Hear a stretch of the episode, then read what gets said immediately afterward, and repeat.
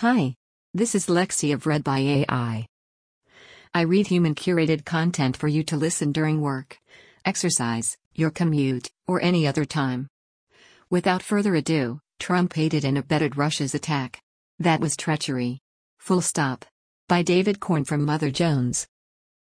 On Sunday afternoon, Attorney General William Barr sent a letter to Congress noting that Special Counsel Robert Mueller's investigation did not establish that members of the Trump campaign conspired or coordinated with the Russian government in its election interference activities. The message also noted that Mueller could not exonerate President Donald Trump of obstruction of justice, but that Barr himself had decided that the evidence Mueller developed was insufficient to establish that Trump had obstructed justice. Trump proclaimed it was complete and total exoneration. And Trump champions popped the cork and declared case closed. Nothing to see, end of story, no need for further investigation, Trump did no wrong. Well, that is fake news. Barr's note is clear that Mueller did not uncover evidence Trump and his gang were in direct cahoots with Russia's covert operation to interfere with the U.S. election and boost Trump's odds. But the hyper focus on this sort of collusion, as if Trump instructed Russian hackers on how to penetrate the computer network of the Democratic National Committee, has always diverted attention from a basic and important element of the scandal that was proven long before Mueller drafted his final report. Trump and his lieutenants interacted with Russia while Putin was attacking the 2016 election and provided encouraging signals to the Kremlin as it sought to subvert American democracy. They aided and abetted Moscow's attempt to cover up its assault on the United States, which aimed to help Trump win the White House. And they lied about all this. And, yes, there were instances of collusion, not on the specifics of the attack, but secret scheming between Trump world and Russia. None of the evidence underlying this is in dispute. No matter what Mueller report contains, a harsh verdict remains. Trump and his gang betrayed the United States in the greatest scandal in American history. The Moscow Project. Let's start with Trump. Shortly after he leapt into the 2016 contest, Trump began pursuing a grand project in Moscow, a sky high tower bearing his name. It could reap him hundreds of millions of dollars. His fixer, Michael Cohen, was the Trump organization's point man in the negotiations. Trump signed a letter of intent, and the talks went on for months through the fall of 2015 and the first half of 2016. At one point, Cohen spoke to an official in Putin's office, seeking help for the venture. And throughout this period, Trump the candidate, when asked for his opinions on Russia and Putin, issued curiously positive remarks about the thuggish and autocratic Russian leader. Trump also claimed throughout the campaign that he had nothing to do with Russia, no business there, nothing. And when he was asked whether he knew Felix Sater, a wheeling dealing developer and one time felon who was the middleman for the Moscow project negotiations, Trump claimed he was not that familiar with him. That was a lie. The Moscow deal did fizzle at some point, but Trump had engaged in the most significant conflict of interest in modern American politics. He was making positive statements about Putin on the campaign trail. At the same time, he needed support from the Russian government for his project. Yet he hid this conflict from American voters and lied to keep it secret. After the election, Cohen lied to Congress about this project to protect Trump. And that's one reason Cohen is soon heading to prison. It's deplorable that a presidential candidate would double deal in this manner and deceive the public, insisting he was an America First candidate, while pursuing a secret agenda overseas to enrich himself. But Trump's duplicity also compromised him. Putin and the Russians obviously knew about this deal Trump was hiding from American voters. So at any time they could reveal it and expose Trump's mendacity. He willingly placed himself at the mercy of a foreign adversary, as it was preparing a covert operation to corrupt an American election. And Trump literally and secretly signaled to the Kremlin, which was still facing harsh economic sanctions for Putin's intervention in Ukraine, that he wanted to do business with it. Trump was betraying the public trust before being elected. The Trump Tower meeting. The betrayal continued after Trump became the de facto presidential nominee of the Republican Party. On June 9, 2016, Trump's three most senior advisors, Donald Trump Jr., Paul Manafort, and Jared Kushner, met with a Russian emissary in the Trump Tower in New York City. They had been informed that she would deliver them dirt on Hillary Clinton and that this was part of a secret Kremlin initiative to assist the Trump campaign. The meeting, the Trump team has claimed, was a bust. There was no useful derogatory information. But by this point, the Russians had already stolen tens of thousands of emails and documents from Democratic targets and were, no doubt, pondering what to do with the swiped material. This meeting was another signal conveyed to Moscow. The Trump crew didn't mind Russian meddling in the election and was even willing to covertly collaborate with Russia on dirty tricks. Thus, Trump's top men were encouraging a repressive regime to clandestinely intervene in American politics. And when this meeting was revealed, long after the election, Trump concocted a false cover story for Trump Jr. to issue. This get together had been nothing more than a conversation about the issue of adoption in Russia. Why did they lie? It seems obvious to cover up significant misconduct. The hacked emails. Trump's collusion with Putin's office regarding his secret Moscow deal and the Trump advisors' attempt to collude with a secret Russian scheme to help their campaign were not directly related to the hack and dump operation mounted by Russia that targeted the Democratic Party and the Clinton campaign. Yet when that attack happened, the Trump camp did openly assist the Kremlin by denying this assault was underway. After more than 20,000 emails and documents stolen by Russian hackers were released by WikiLeaks at the start of the Democrats' presidential convention in July 2016, the Clinton campaign pushed the point that its candidate, and the American election, was being assaulted by Moscow. In response, Trump Jr. and Manafort publicly proclaimed this was nonsense and a lie being promoted by the Clintonites for political gain.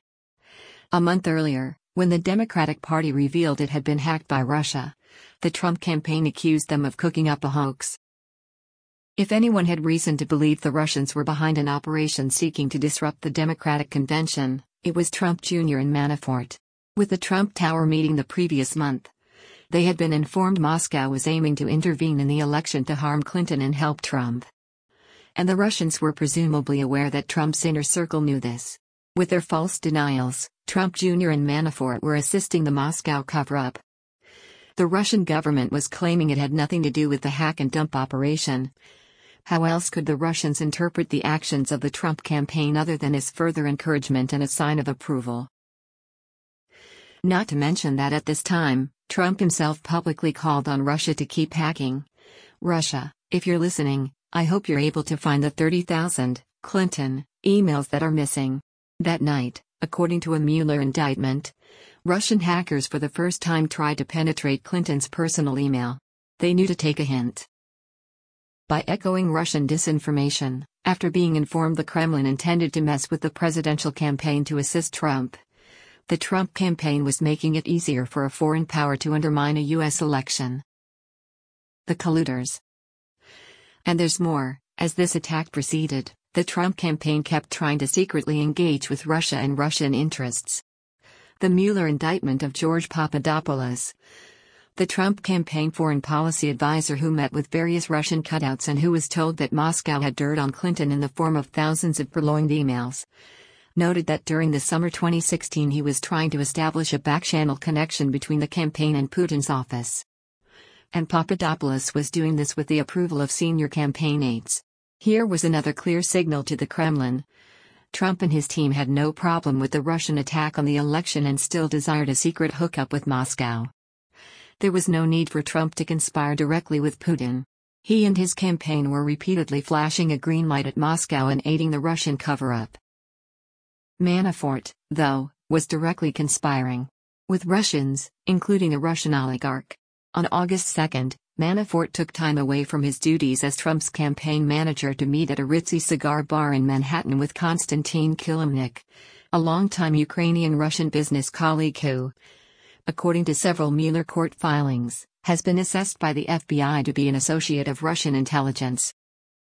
Though much of the details about this meeting have been redacted in the relevant court filings, it seems that the rendezvous was arranged at the behest of Oleg Deripaska, a Putin friendly Russian oligarch. At this get together, Manafort supplied Kilimnik polling data from the campaign.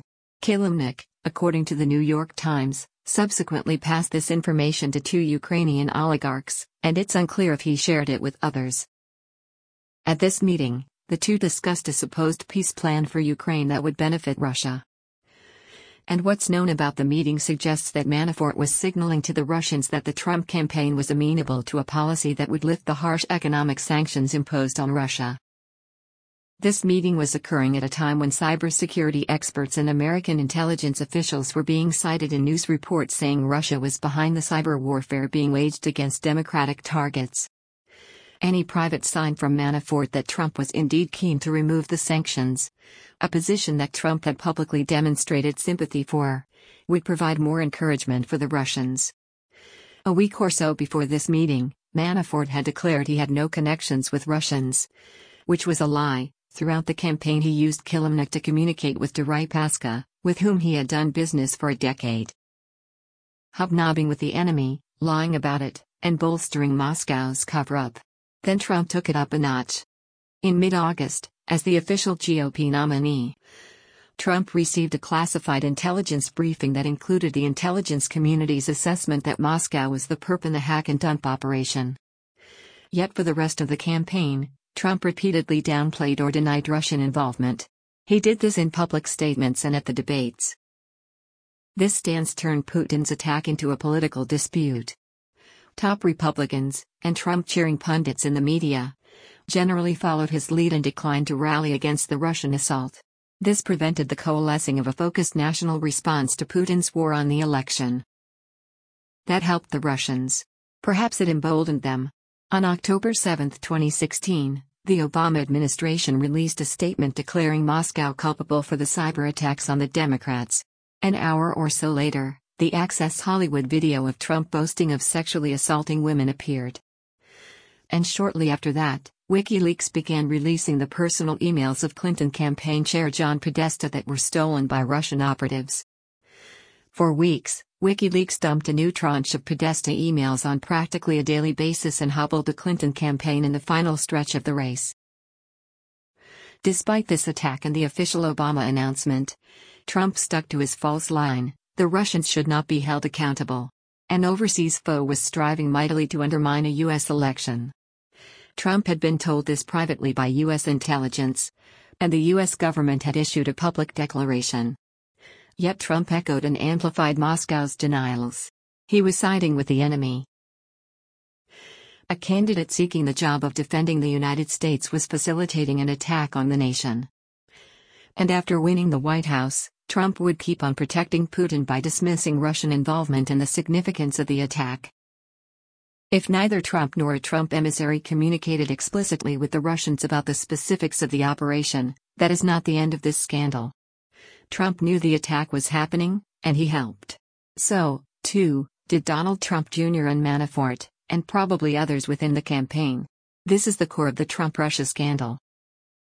By asserting that the issue is only whether or not he directly colluded with the Kremlin plot, Trump has diverted attention from the fact that he facilitated an assault on his own country. That may or may not have been illegal. But it was betrayal. It was treachery. Mueller's job was to seek out possible crimes to prosecute. It was not to evaluate actions that did not rise to the level of criminality. Nor was it his charge to tell the public the whole truth. Yet so much of the truth is already out there.